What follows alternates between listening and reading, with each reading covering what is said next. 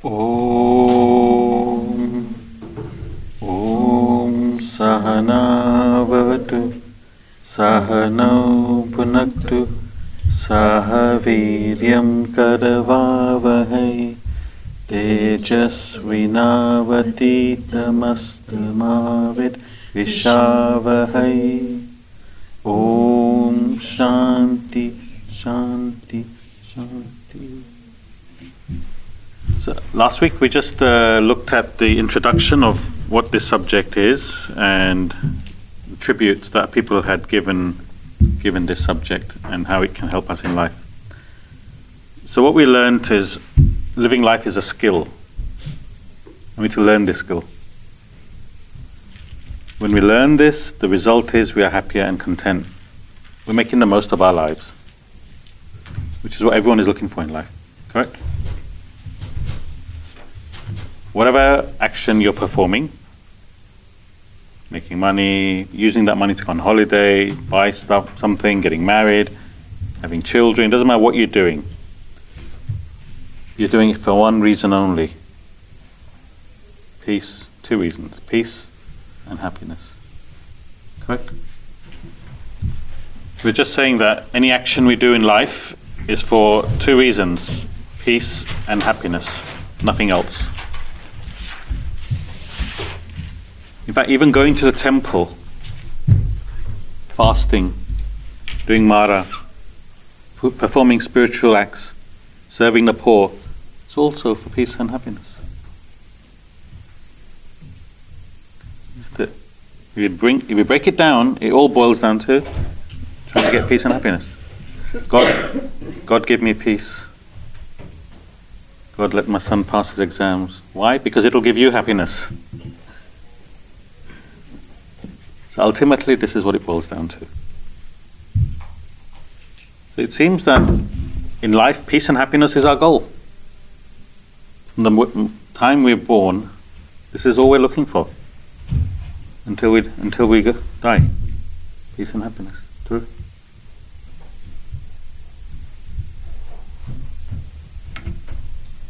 Would you all agree? Yeah? Good. So this knowledge of Vedanta helps us achieve that goal. That's why it's so valuable. That's why it's actually lasted for 10,000 years, this knowledge. Because it helps humanity reach their goal.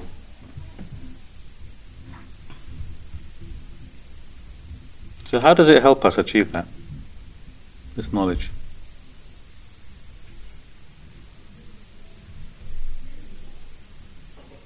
How does it help us?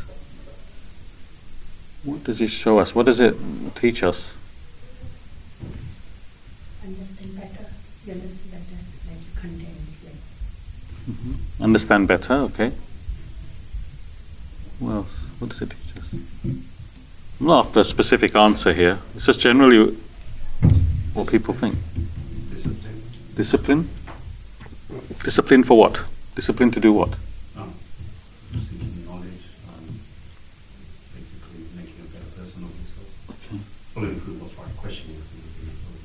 Perfect. Reducing your desires. Reducing your desires. So it gives you knowledge to understand life, purpose of life, the correct way of living life, basically to develop that skill of how to live life. This is what it's doing. It's not the world that gives you joy and sorrow, but how you relate to it. It teaches us how to contact the world correctly.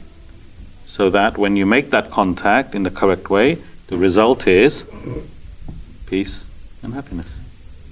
People are unhappy and not peaceful because they don't know how to contact the world properly. That's why they contact it incorrectly, and the result is unhappiness and agitations. So this is what this teaches us. So last week was an introduction to this subject. And the last thing read was endorsements, tribute to this subject by prominent philosophers in the world. So they're saying how this knowledge is so important, so valuable, and it's they're saying, these philosophers from Western countries, that it's the highest knowledge known to man. It's been lost. So he said, Indians, you keep to it. Don't lose it.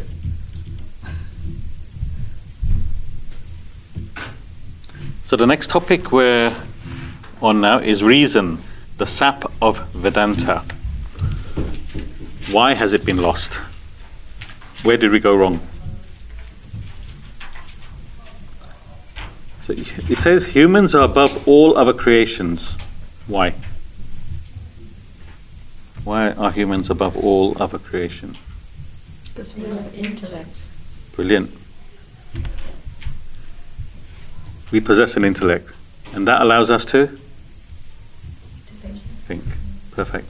So, as you can see from there, only a human has an intellect, so only a human can think. Plant, animal, human has a body. Plant doesn't have a mind. Animal and human has a mind, and plant doesn't have an intellect, nor does an animal. Only a human has. So that puts us on the pedestal of life, of all creations. But thinking is not a natural process as believed, like breathing. We breathe, we think it's natural. We know how to eat, we think it's natural. But thinking is not natural. But we believe that it's natural, it's happening. It's a skill that needs to be practiced and developed like any other skill. So the intellect has to be developed. And because people don't develop it, very few people have the ability to think clearly. Is everyone with me? Because it's not developed, it's neglected. So the intellect is like a muscle. You have to exercise it to develop it. Drew, you go to the gym? No? Karen, you go to the gym, don't you? You exercise to build muscles. Yeah, if you want to build your biceps, what do? Weights. Leg muscles, different weights, yeah? So intellect is also muscle. So what exercise would you do to develop that? Studying, very well. Study in the morning. What else? Reasoning. The study of the higher values allows you to reason. The intellect allows you to reason. So when you develop it, it starts reasoning. Right now, you can't reason if you don't have an intellect, because you're mind-led. Contemplation, thinking. What's this saying? Self-reflection in the night, which we discussed. All these exercises helps you develop the intellect. Taking nothing for granted, just because someone says so. Reasoning it yourself, and then if it makes sense, then you do it or follow it. That's developing intellect. Okay. There's a quote by William Drummond, who's a famous poet, in the British poet. He who cannot reason is a fool. He who will not is a bigot, meaning a hypocrite, fraud. He who dare not is a slave. Does everyone understand that? He who cannot reason is a fool, because he hasn't developed his intellect to think. God's given it to him. He hasn't developed it. He who dare not, he who will not is a bigot, a fraud. He's been given this equipment, but he's not using it.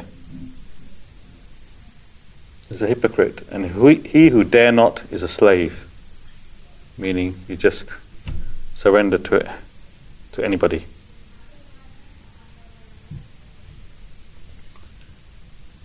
People base their lives on meaningless, superstitious beliefs picked up from early on in their lives. Beliefs that have no meaning and are groundless. One does not think or question what one believes in. Propositions are accepted without any reasoning. We believe things just because we've been brought up with it. We don't question it. We all in the same boat. We all do this. All your beliefs right now stems from when you were a child growing up. what your parents taught you, all the values, right or wrong. Now they are ingrained in you so deeply that you find it difficult to question them. True? All your beliefs are based on your upbringing. What your mother and father thought was right or wrong, they taught you. Well, did they allow you to question it? Just do it as I say. We've all been brought up in the same environment.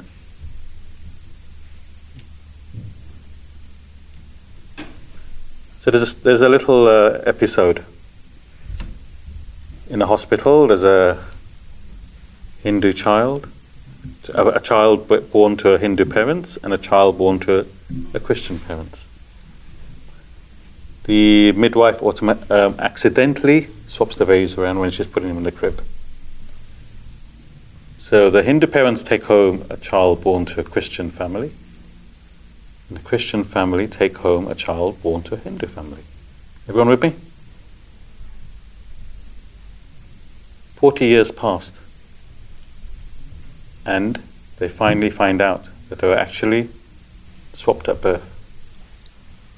The Hindu child now detests Christians, brought up as a Hindu, and the Christian child has been told only this path is the right path. Then they find out that they were swapped. What's going to happen?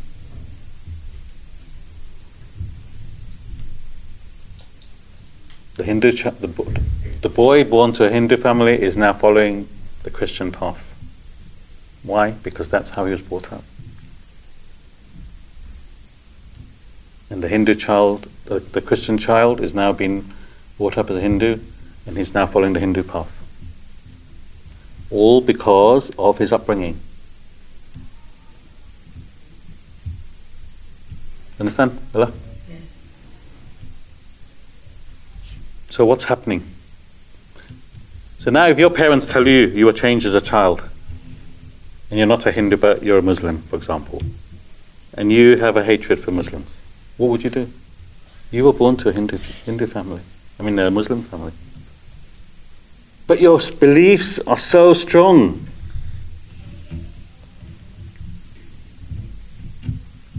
You see what's happening? This is how ingrained we take in these things. This is what we're taught as growing up. That we now firmly believe it, we don't question it.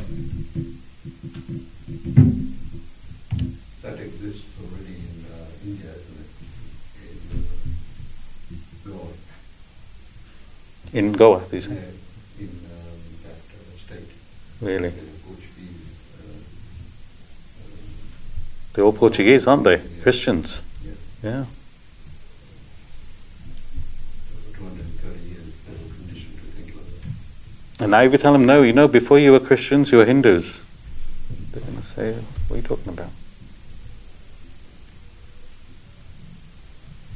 Something to think about, isn't it? This is what's happening to all of us. Preachers are merely dictating their ideas and thoughts, and the people are accepting them blindly.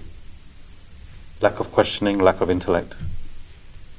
Neither the preacher nor the student have done any investigation or reflected on the knowledge. It's just blindly given out, blindly taken in, and you live your whole life in that way without thinking, is this right or not? This is the issue. This is the problem if you don't think. Your whole life can go by.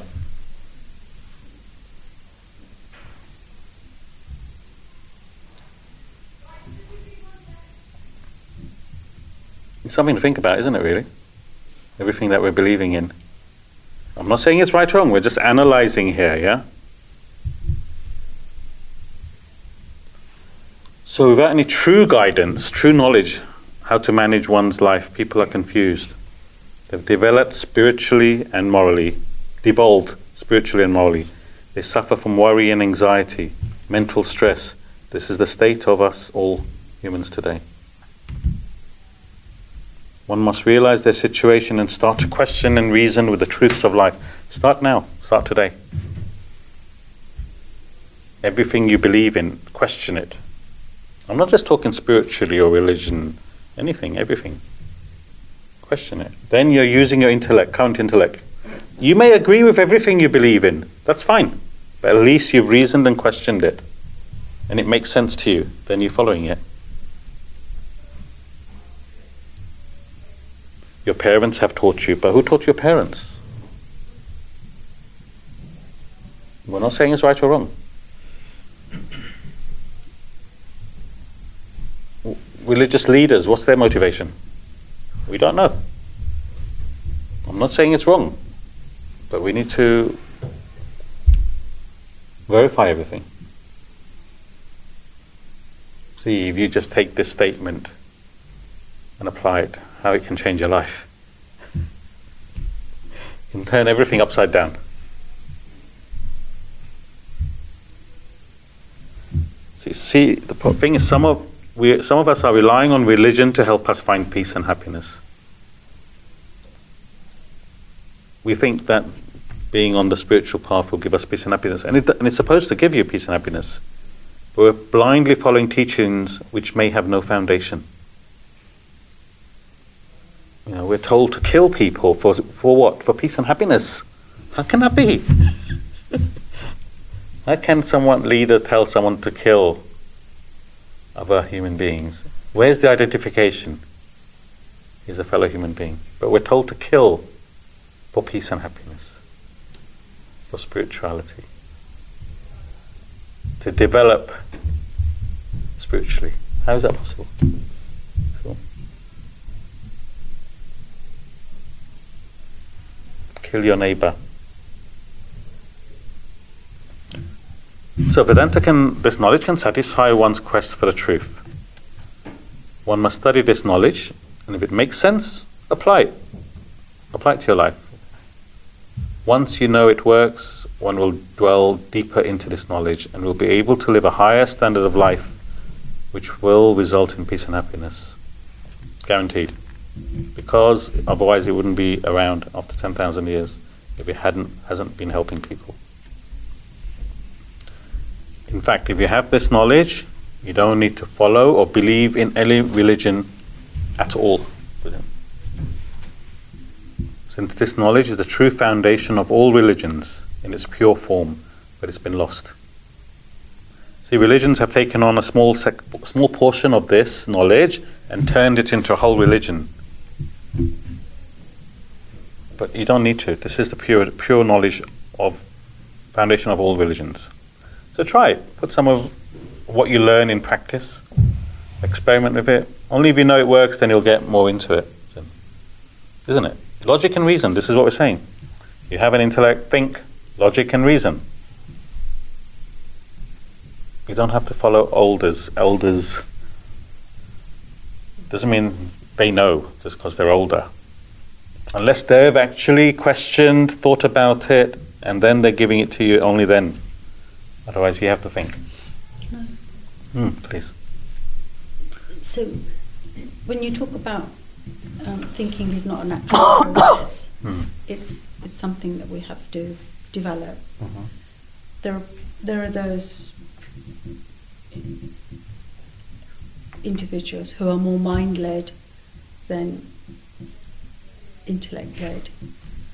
So, you might say, well, I've thought about this and I've chosen, reasoned and judged by myself that it's the right path for me in any decision or situation you're in. Sure. How do you know it's sanctioned by your intellect, or is it that you've got such a strong mind for this area that you're not being mind-led but you are following your intellect and you've assessed it or accordingly, or you've really thought about it? Because sometimes you think, well, where did that thought process? There's an aspect, isn't there? Because we're all developing an intellect, but up until we feel satisfied that it's developed to a certain level, whilst something is being developed, it's not as strong today as it might be in 5 years' time, for example. So there's different areas. Okay, there's different areas that we can apply this our intellect. There's the basic things like what job shall I get? What shall I study? Knowledge. I mean, education, for example. What job shall I get? You might base it on money. You might base it on values. It could be anything. There are some areas you'll jump to it without thinking. That's mind-led. So you have a limited amount of intellect. Have you applied that? Have you jumped into the situation, or have you thought about it? Have you taken a few days to think about your action before you if you're going to make a big decision? How long have you thought about it? Have you reasoned the pros and cons of it? If you've done as much as you can, then you've applied whatever intellect you have at the moment. You can't know everything. There are areas of your ignorance. You may not have knowledge of medicine. You have to go to a doctor. But even that, someone might say, you know what, I don't need to go to a doctor. I'll be okay. I'll just take a couple of paracetamols. And the guy's having a heart attack. See, there's an area of ignorance here. He thinks, okay, I don't need to do it. So even knowing to surrender to someone, you need an intellect.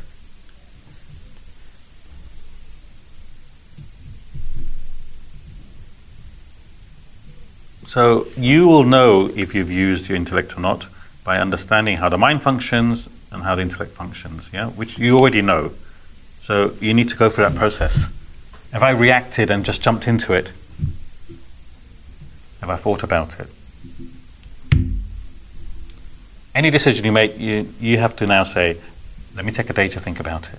Then you're automatically, I'm not going to make any decisions until I think about it for 24 hours. And now you're putting yourself in that situation to apply whatever thinking process you have, your intellect. So that's one way of knowing that you've applied whatever intellect you have. I'm not going to jump into anything. I'm going to think about it for 24 hours. And if you think about any major decisions you're going to make first thing in the morning after you wake up, the chances are that your intellect's more available to you. Any major decision, think about it first thing in the morning, not in the shower, just thinking, sit in a corner somewhere, cup of coffee or whatever, and think, okay. The first thing you do in the morning, without any other thoughts, I'm looking at mobile phones, nothing. First thing you do, make a note. Okay, what are the pros, what are the cons if I make this decision? I've met this person, I'm thinking, I really like this person. It could be the person I marry. Okay, let me think about it. Might have to think about it for a week every morning before you make a decision like that. Well, yeah, but we can jump into it, can't we? Let me think about it.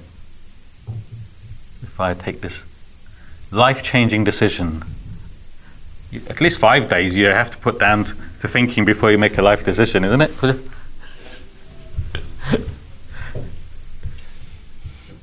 So. So the reason, the sap of Vedanta, what we've just studied, is the fact that we have these belief system and we don't think about them. So we need to analyze what are our beliefs, apply our intellect, think about it. It's difficult because it's so ingrained in us.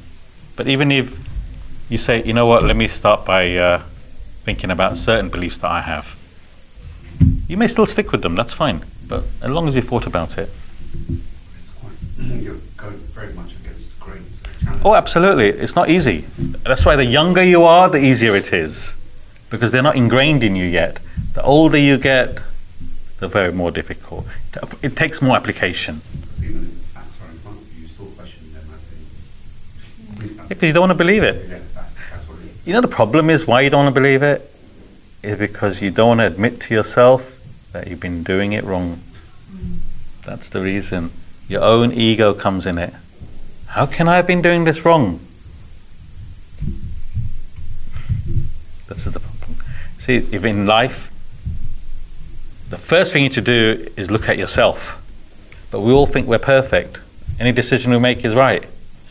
It's the other person that's wrong. This is the problem. We have to first learn to analyze our own personality. Before you say, no, you're wrong.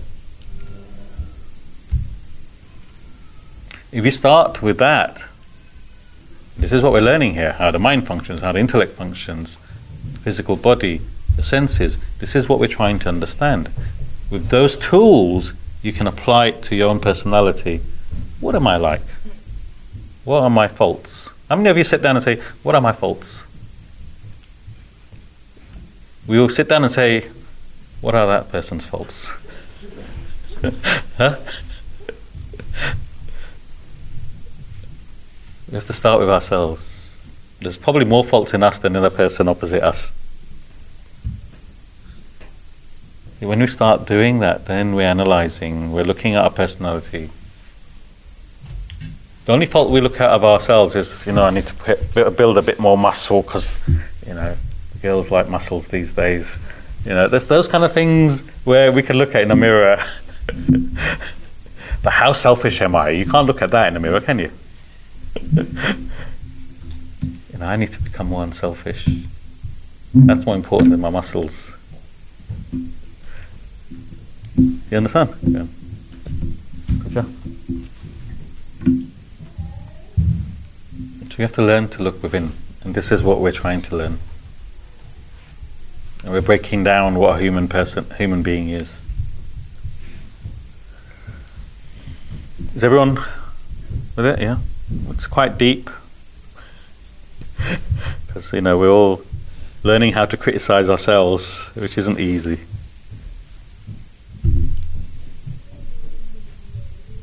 So the next topic is your real self. Now this is a really interesting topic. Humans no longer possess the knowledge of the self. They have lost the knowledge of the self. What is the self? So that we're all clear. What is the self? What are we saying when we say the self? What do we say? What do you mean? Spirit within you. Spirit within you. Yeah. Atman. Atman. Atman. Any other?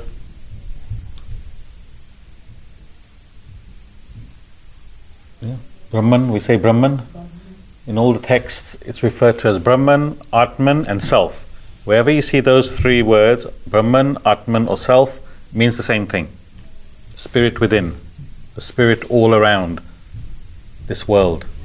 We say this world is Brahman, Maya, illusion.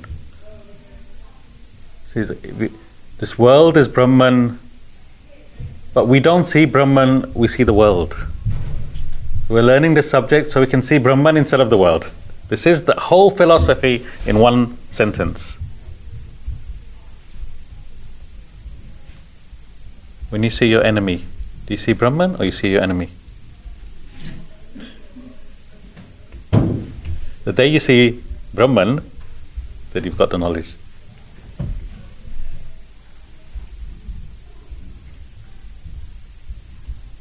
Does that make sense? This is the whole crux of the philosophy. If you get that, you'd never need to come to another class.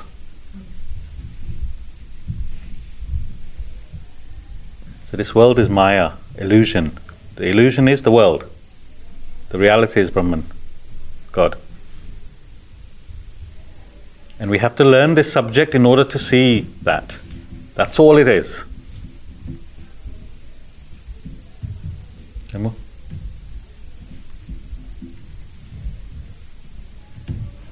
So we no longer possess the knowledge of the self. It's been lost. According to Vedanta, the self is your true nature, the supreme, the whole, the absolute, the state of true happiness and peace.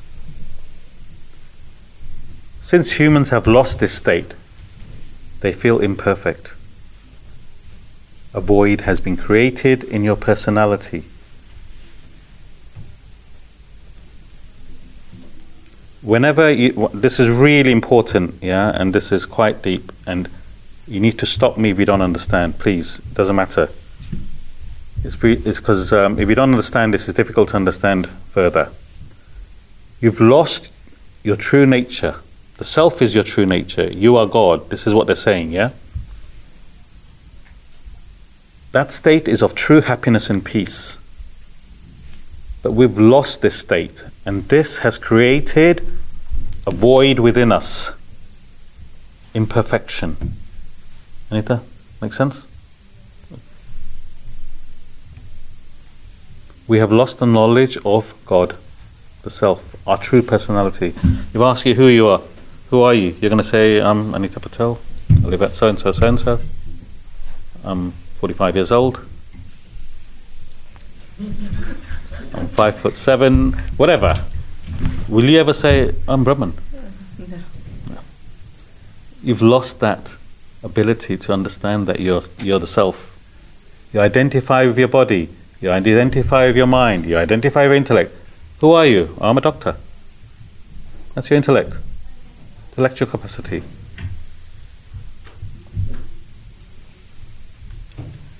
Nowhere ever you will say, I'm God, to anyone. They'll say, this guy's mad. I'm trying. This guy's mad. And I don't mean to kitty-bay, yeah? Don't give him a hard time.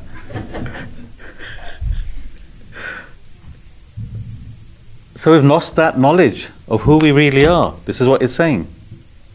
Ella, you understand? Yes. We have lost that knowledge. We're saying we are the spirit, covered by the body, mind and intellect. We identify with the body, mind, but we don't identify with the spirit anymore. Because we've lost that knowledge. That knowledge of the self, the spirit, Brahman. That's what it's saying. Everyone understand now? Anita, with me? Good job? Okay, good. So, because we have lost that identification with our true personality, we feel imperfection. We feel there's a void within us. We don't really feel it, but they're saying that there's a void within you. Vedanta is saying, the sages are saying, there's a void within all of us because we've lost that identification. And it's been created in our personality. And because of this void, this feeling creates thought flows towards the world, which manifests as desires. So desires manifest because you have lost that identification with the self. When you identify with the self, you're permanently peaceful and happy. But because you've lost that, you now have desires going to the world. Why? To fill that void. I'm going to go on a bit more to explain this. So bear with me and then we'll discuss it. So because that loss of the identification with the self, this feeling creates thought flows towards the world. These manifest as desires to fill the void. Then these desires are fulfilled by the body, the mind and the intellect in the form of sensual pleasure, emotional joy, intellectual satisfaction.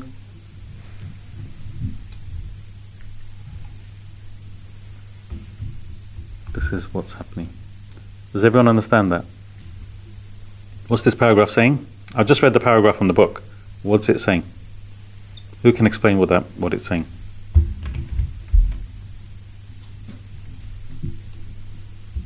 Who can explain that? Okay. Something. When you lost your identity, yeah, and you're not thinking about body, mind, and soul, you're thinking about your appearances, your desires. That's what it is. That identity has been lost. And you've lost the identity.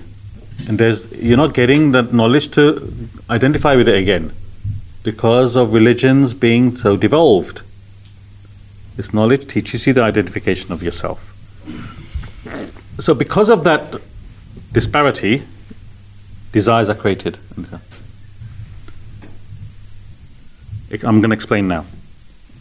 You are the self, the divine principle, divinity, God. A state that brings permanent happiness from within. But you have forgotten this and have lost this state due to your own ignorance. So you now feel imperfect within. So because of that imperfection, thought currents are created which flow towards the world. These are called desires. So every desire you are fulfilling is to try and fill that void inside.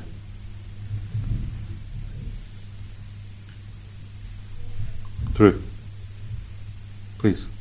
I see a question coming up. Do you understand what I'm saying? Can you explain to me what have I said? It's really important that everyone understands this, because then you can take this knowledge further. Why are you taking this knowledge? Yeah, you have to understand why you're taking this knowledge. What are you trying to achieve with this knowledge?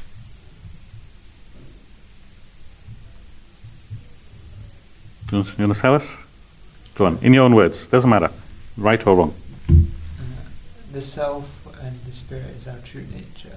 Yeah. But because of ignorance, we don't identify with it, and we identify with the world. Yeah. That causes a void. Mm-hmm. Within. So to fill that void, we have desires in the world. Perfect. Does everyone understand it? Anybody else who doesn't, please ask. Rajesh? Understand? Karen? Mila?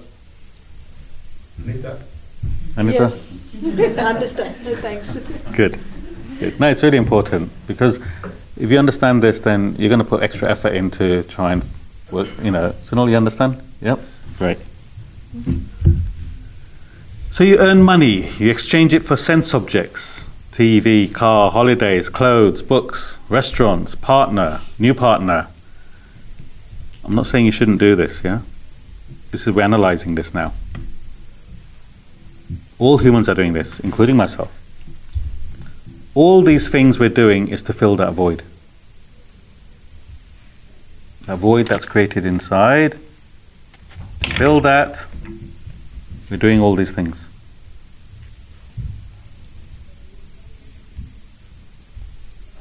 Has anyone's void been filled and found true peace and happiness through acquisition and enjoyment of material goods? Please raise your hand. Question. Are we born without identifying ourselves? Yes, that's why you're born. You're born because of that. Drew is asking, are we born with that ignorance? You're born because of that ignorance. So when you become self-realized, you're not born again. And that's why we have this cycle of birth and death. Because one lifetime isn't enough to fill that void. Because we're all going the wrong way to fill that void. We're going to the world to fill that void. And nothing in the world will do it, as we've just said. His parents aren't here to defend.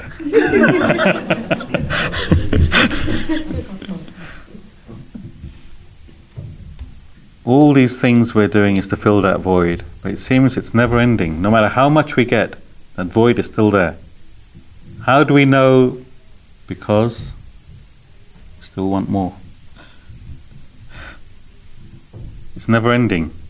We're chasing. So you're saying to become self-realized, you have to study Vedanta. You have to study the truths of life. What is my purpose? I'm not saying you have to study this subject. It doesn't matter. Any subject that tells you the truths of life, your purpose in the world, and your goal.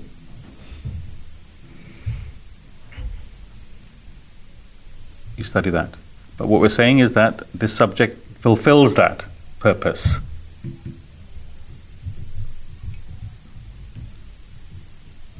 And this is what religions were based on, this subject. All religions are based on this subject. But they haven't taken the complete subject and turned it into a religion based on the personality. Christ, Buddha, Krishna. So the purity of this subject is lost. This is the problem. What about being attached to spirituality in one sense? So, for example, not just to a religion, but for like you're saying that we're attached to the peace and happiness that the world is giving us, and therefore it creates more ignorance, and we're moving further away from ourselves. But you could be spiritual, in a sense you could be rather unselfish and be service orientated, and think that you're doing good for the world, not just thinking of yourself, and study the scriptures and think, yeah, I believe in this, and you're devoted to it. Where does ignorance come into that? Because relatively it is bringing you peace and happiness. You're on a spiritual path, you believe. Mm-hmm. You are relatively unselfish, and you are striving towards, I suppose, finding the truths of life. Where does ignorance come into that then? There's no ignorance then, is there? You're now moving towards the goal. You've just said you've understood the path. You're studying the subject. You're becoming more unselfish. You know where the goal is, where you're going, where you want to get to. You're on the path now. The more effort you put in, the quicker you get there.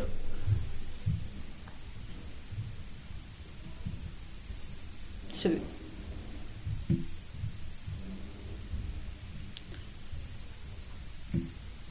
but this identification, isn't it? So you're still identifying with things within the world, but you're bringing you peace and happiness. No, because you're not. Because you're saying that you're becoming spiritually developed. You're becoming more unselfish. Why are you becoming more unselfish? Because it's the right thing to do. Well, then that is ignorance, because it's not the right thing to do. It's the right thing to do to get you to that goal. Okay, if you're doing it for just because you want to be unselfish, you want to help people, there's nothing wrong with it. It's noble act. But why are you doing it? Because I want to reduce my desires. If I don't think of others, I'll be thinking of myself. Why do you serve others? So you don't think of yourself. And the more you think of others, the less desires you're fulfilling of your own. There's too much thinking into it, isn't there? It's just an act of unselfishness and thinking, well, hang on, why am I doing this? Any action you are doing, why am I doing it? Question everything. If you're doing it for material happiness, just act. Frustration doesn't get you there either way. Okay, let's move on.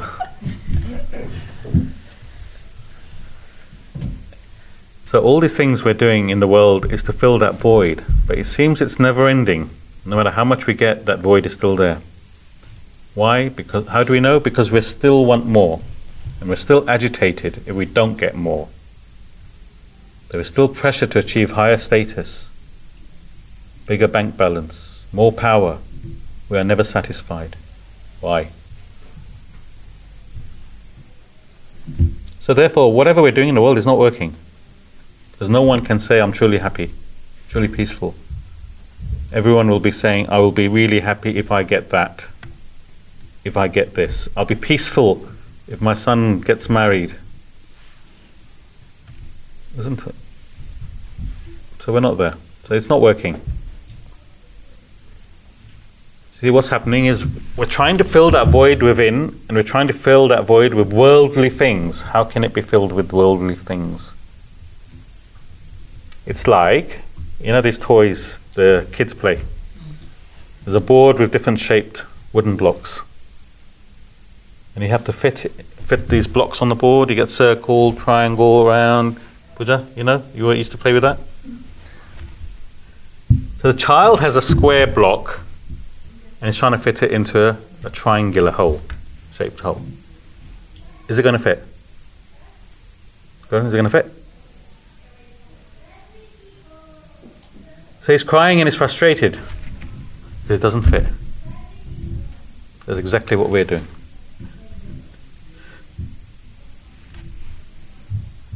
We have a hole inside. We've lost our true identity, and we're trying to fill that hole with material things. Let's fit a car in there. Rolls Royce, will it fit? No, it's not going to fit. Huh? I know, I'll go on holiday, first class, railed round to it. Let's see if that fits. No. You come back and you're still in the same boat. Puja.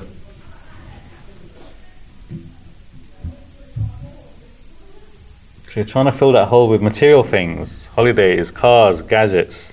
It's It's not going to fill that hole. What will fill that hole? What will fill that hole? Simple. What will fill that hole? Being content, obviously. Following desires, you're not chasing. It's content within yourself. How do you become content? By relinquishing your desires. Knowledge of your true identity, your personality, which is knowledge of the self, Brahman, God, who you really are. You need to find that triangle shape. Then it fits perfectly. That triangle shape is your true identity. This is what we're doing here, by the way. So you're all in good hands. We're doing that here. But the effort only you can put in. I can talk for hours, but effort you have to put in. Only you can fill that void. I can't fill it for you. I can only give you the tools to fill that void, the knowledge of what these sages have discovered. So what happens is, as you start gaining knowledge of your true self through this subject, the pressure starts reducing. Your desires start reducing. You stop catering to your body, mind and intellect with external enjoyments. You begin to feel more content in life, more happier. You slowly fill that void, that has been created within, with this knowledge. See, that one thought in the day after, let's say you come to this class and I say, you're not this person, Anita. You're Brahman, you're God, that's your true personality. Once in a day you remember that. Anything that's happening to you, you forget. Any agitations, why am I being agitated? I'm Brahman. I'm not this body, mind and intellect. I'm the self.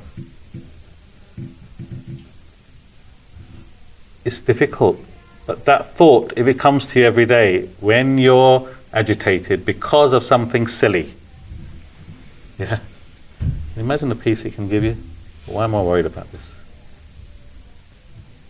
And the more thought you have like that, the more peaceful you become.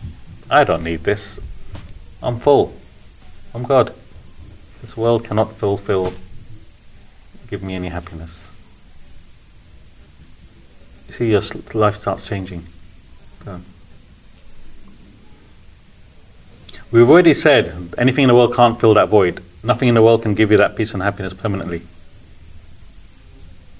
So bearing that in mind when you're chasing something, less agitations. You know what, it doesn't matter if I don't get it.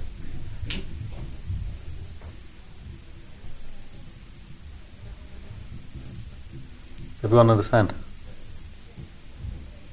Please, you have to think about this. Yeah?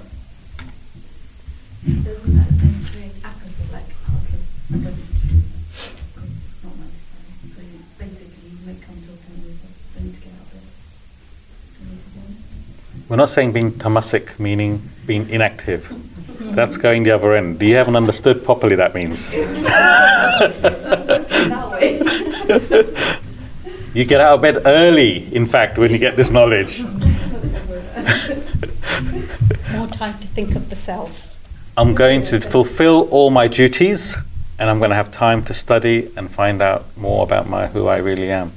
You get up earlier to do that. So if you're stopping your desires to earn more money, then why are you going to that? You still got to live in this world. The day you're self-realised... Sorry, please. No, as in, there's obviously you can't just be like, well, that's it now. You've self-realised I have to do anything. See, if you're lying in bed and it takes you to fulfillment, peace and happiness, then you're there. Stay in bed. But it doesn't, does it? Yeah, she feels so easy, she knows how I'm doing it.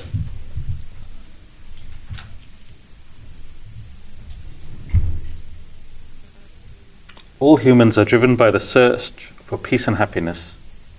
This quest cannot be fulfilled in the world. It can only be fulfilled by discovering the self, your true personality. There is a constant pressure from within for one to return to one's original self, just like a coil spring that is pressed down. We've given this example many times. There is exertion of pressure from the spring to reach its original state. This pressure is only gone once the spring has reached its original state. Yep, true? Similarly, one's desires will only cease once one realizes the self, one's original self, original personality, one's original being. No pressure, no desires. As one follows the spiritual path, one becomes less dependent on the world. He reduces his desires. Once one realizes the self, he is no longer dependent on the world. He is said to be self-sufficient. So I'm going to explain that. It's a diagram which I have.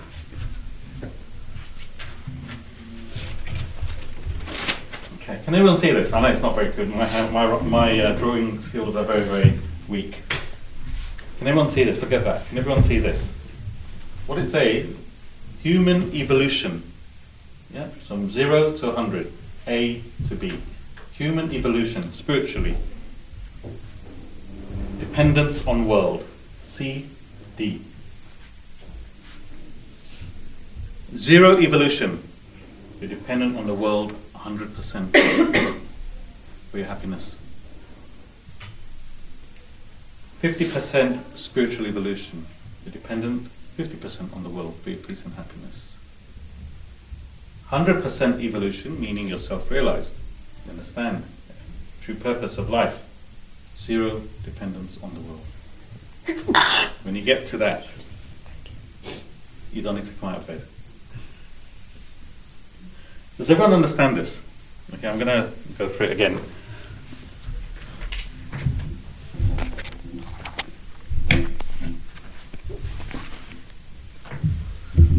A human being with no spiritual development, point A, is reliant, dependent on the world 100%. As the person grows spiritually, gains knowledge of his true identity, he slowly becomes less dependent on the world. So 25% development means what? 75% development in the world. 50% developed spiritually, 50% depend on the world. 100% develops state of self-realization, your true state.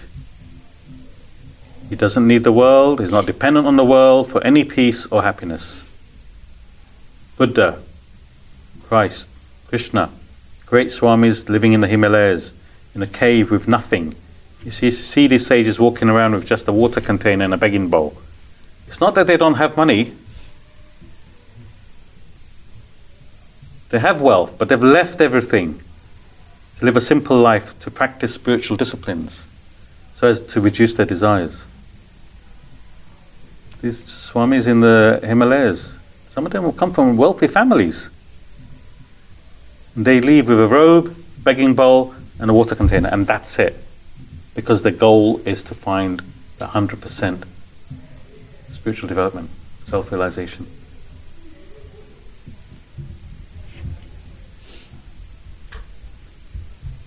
So this is a law. The evolution of a person and his dependency on the world are inversely proportional. It's a law.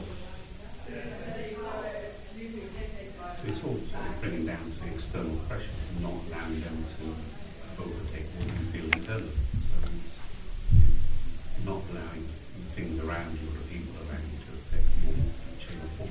But we're affected, aren't we? Yeah, that's the challenge. Exactly.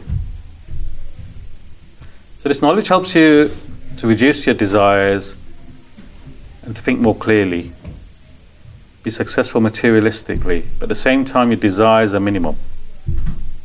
This helps one to be content in life, leading to peace and happiness. Can you explain what dependence on the world means? Desires. You're looking to fulfill your desires. If I get this, if I get that, I'll be happy. You're depending on the world for your peace and happiness. That's depending on the world. 100% depend on the world. You can be independent in the world. But you're relying on the world. Make your own way. We're not talking about that. We're talking about... So the one doesn't correlate with the other. What we're talking about is you're 100% looking at the world to fill that void. Okay. Yeah, you're depending on the world for all your peace and happiness because you're completely ignorant of the self. You get 50% knowledge of your personality, your true personality, that you are the self, the God, the Brahman. Then you're only 50% dependent on the world. This is a law. See, you can be coming to class for a year, okay? Some of you may be now thinking, do I need that? No, you know what? I'm okay. You're questioning your desires. So you're that less dependent on the world to fill. Otherwise you would just go out and do it because you're ignorant of everything else. So this knowledge is giving you that ability to question, do I need that? No, you know what? It's fine. That's another desire. You know what? Let me just eliminate that. Don't need it. It's not going to bring me happiness anyway. And even if it does, it's temporary. That's understanding. That's knowledge.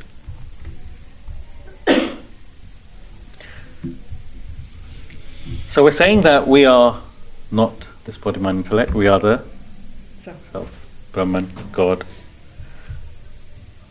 So I'm going to give you another scenario today before we finish. So there's this king and queen. It's a story. Yeah. And they have a child, prince. Kingdom is being flooded, heavy rains. So in order to save the prince's life, they put the baby in a cradle, going down the river. Someone picks up the baby, gives it food. As the boy gets older, he learns to live on the street, begging in the market.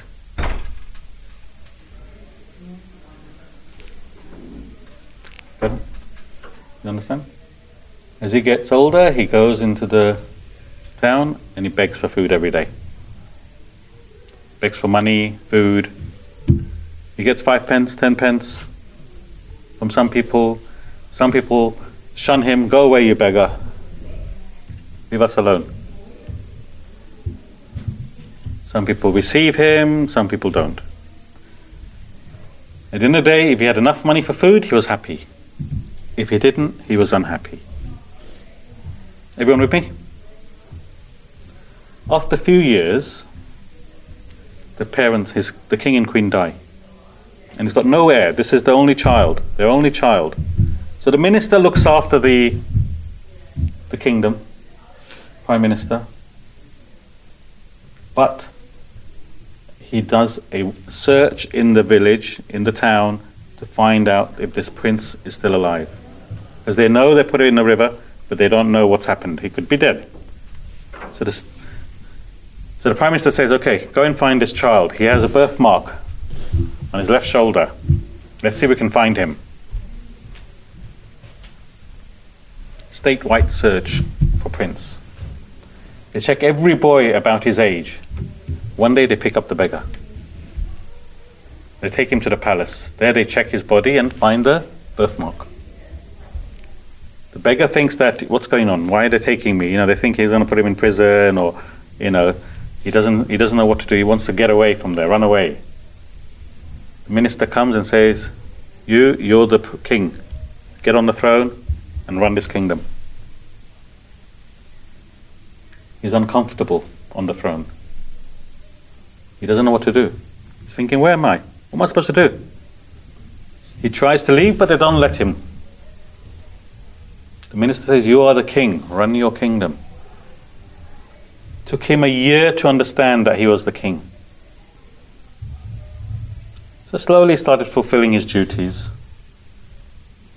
One day he was looking in the wardrobe and he saw his old clothes that he used to beg in. He wore them and went out begging, just for fun. Again, some gave him a few pennies, some told him to go away and get a job. So the question is, before he was happy if he got enough food and unhappy if he didn't get. Would he be affected now with the amount he gets in his begging bowl?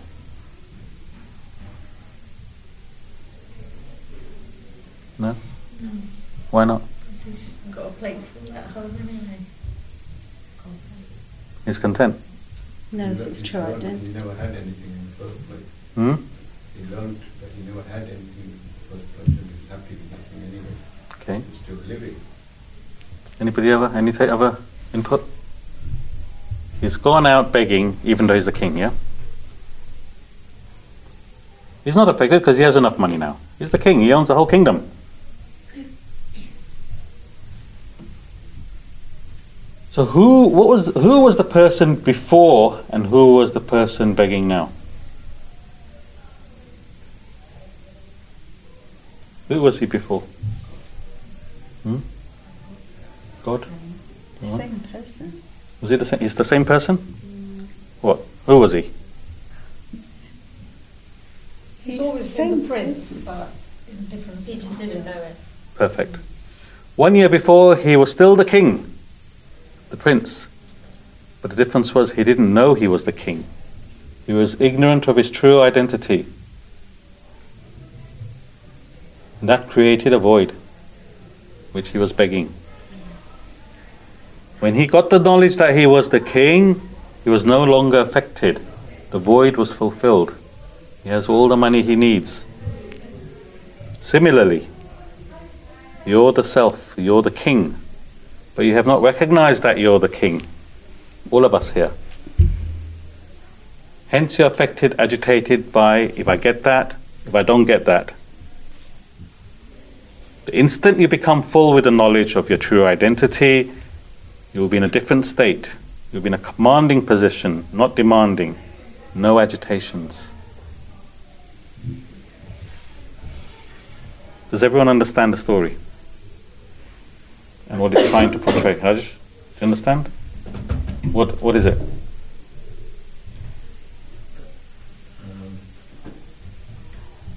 You are yourself.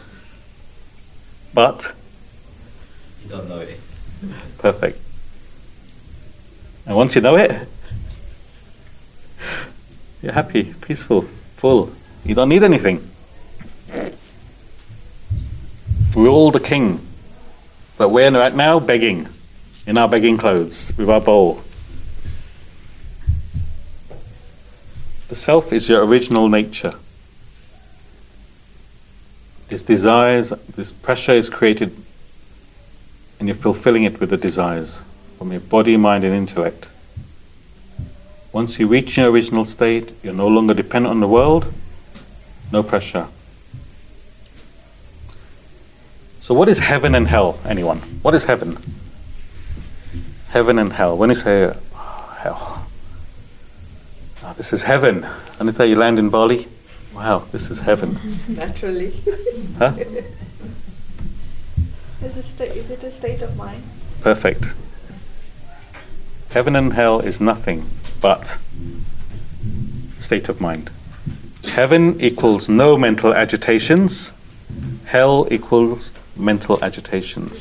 When you're mentally agitated, you say, I'm in hell.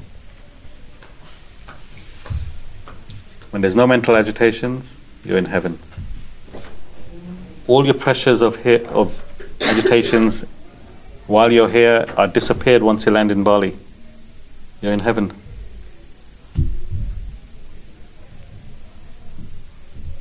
So heaven and hell is here on earth. When you're happy, you're in heaven. When you're unhappy, you're in hell. Any questions?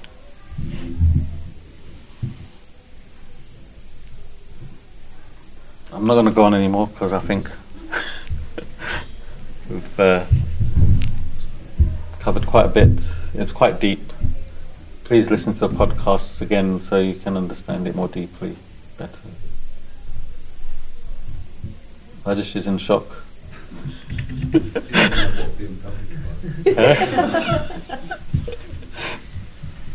Any questions? Yeah, did you understand? Who are you? The self. Thank you. Can I just make a clarification? Yeah. It's probably a silly question, but we have the Trinity, right? Uh-huh. Brahma, Vishnu, Mahesh. When we're talking about Brahman, we're talking about Brahma? No. Brahma, Vishnu and Mahesh are gods given to the, in our texts, like how Lakshmi is for money. It's a representation. Lakshmi represents money. So Brahma, Vishnu, Mahesh, the three trinities, is for creation, maintenance, and destruction. So in order to explain creation, maintenance, and destruction, they've given the three gods, Brahma, Vishnu, Mahesh. So Brahma stands for creation. Vishnu stands for maintenance. Correct? Yes. And there are various different names, Shiva, there's different names given to those three trinities depending on which part of the country, India, you are and beliefs and so on. But ultimately that's what it represents. This whole world is nothing but creation, maintenance, destruction. You are created, you're maintained, and then you die. Summer is here, it's maintained, and it dies. Autumn comes, maintained, it dies. The morning comes, it's maintained, afternoon, night. This is what Brahma, Vishnu, Mahesh represents. That's it. Cycle. But it's in order to, you know, different people believe in different things. They identify with different powers. You identify with money, you start praying to Lakshmi. You identify with certain gods, personalities. These are all personalities of human beings given out so that you can identify with them. Wherever your desires go, they put a god. That's why so many temples with different deities, because it caters to different people. But God being one. Hinduism, actually, people believe, you ask any ignorant person about Hinduism, they say, oh, isn't that the faith of so many gods? They've got thousands of gods. No, they don't have thousands of gods. They only have one god. But there's thousands of deities to represent all the different powers of gods. And in order for the human being to be able to identify with one of that so that he prays to that, so he doesn't forget that higher being. Yeah. Even to fulfill your desire, there's a God. Any desire you have, there's a God for it. So in order to fulfill that desire, you pray to that God. I want knowledge. Okay, Saraswati is there for you. You pray to Saraswati, please give me knowledge. You're thinking of someone higher. So one day you'll say, what Saraswati stands for? And you'll start delving into finding out. You may come to Brahman, the true God. Does that answer you? Any other questions?